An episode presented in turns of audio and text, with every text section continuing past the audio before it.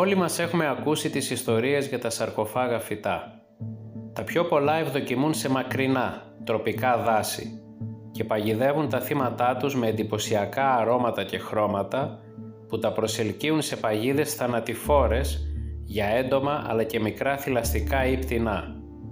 Ευτυχώς για εμάς το μέγεθός τους κάνει αδύνατη την περίπτωση κάποιο από αυτά να τραφεί κάποτε με ανθρώπινα θύματα. Αν και η φαντασία των συγγραφέων και των σκηνοθετών δεν αντιστάθηκε στον πειρασμό και δημιούργησε τρομερά ανθρωποφάγα φυτά. Κι όμως υπάρχει μια ιστορία για ένα ανθρωποφάγο φυτό που πράγματι υπήρξε. Είναι δυνατόν; Το 1874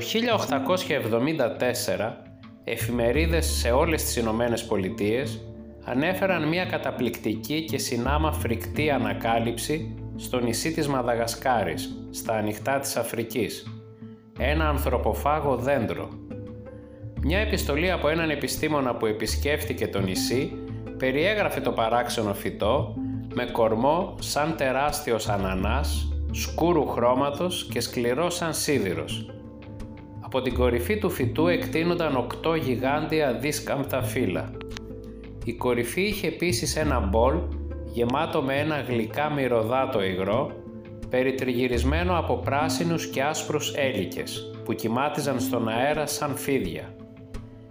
Η πρώτη παρατήρηση από τον επιστήμονα ενός από αυτά τα παράξενα φυτά διακόπηκε από τις ντόπιες φυλές όταν οι πολεμιστές ανάγκασαν οθώντας μια νεαρή γυναίκα με τις εχμές των δωράτων τους να πλησιάσει στην κορυφή του δέντρου, όπου την άρπαξαν σαν χέρια οι λευκοί και πράσινοι έλικες. Τότε τα γιγάντια φύλλα σηκώθηκαν σιγά σιγά και σφίχτηκαν γύρω από τη νεαρή γυναίκα στην κορυφή του δέντρου. Καθώς τα μεγάλα φύλλα συνέθλιψαν το σώμα της άτυχης γυναίκας, αίμα και χυμή άρχισαν να στάζουν στον κορμό του τρομερού δέντρου. Χωρίς να χάσουν χρόνο, οι άνδρες της φυλής πήδηξαν προς τα εμπρός για να μαζέψουν το υγρό σε δοχεία ή απλώς για να το γλύψουν απευθείας από τον κορμό, με αποτέλεσμα να μεθύσουν όλοι από αυτό. Ο επιστήμονας έφυγε γρήγορα από το μακάβριο πάρτι. Χρειάστηκαν δέκα ημέρες για να ανοίξει ξανά το δέντρο και τα οστά της γυναίκας κοίτονταν τώρα στη βάση του κάτω από τα μεγάλα φύλλα.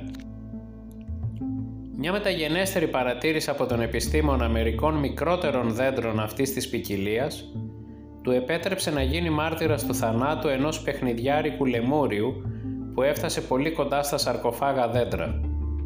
Φαινόταν πιθανό ότι αυτά τα πρωτεύοντα που κατοικούσαν σε δέντρα ήταν η πραγματική κύρια λία των φρικτών φυτών. Εκείνη την εποχή λίγοι άνθρωποι μπορούσαν να πάνε στη Μαδαγασκάρη για να ελέγξουν κατά πόσο ίσχυε αυτή η απίθανη ιστορία. Έτσι για ένα διάστημα έγινε πιστευτή. Τελικά όμως η αλήθεια βγήκε στο φως. Η ιστορία είχε γραφτεί από ένα βαριεστημένο δημοσιογράφο που αναζητούσε ένα ενδιαφέρον θέμα για να τραβήξει την προσοχή του αναγνωστικού του κοινού. Το ανθρωποφάγο δέντρο της Μαδαγασκάρης δεν είχε υπάρξει ποτέ, αλλά κατά έναν ηρωνικό τρόπο το ενδιαφέρον για αυτό το φανταστικό δέντρο επιτάχυνε κατά πολύ την εξερεύνηση του πραγματικού νησιού.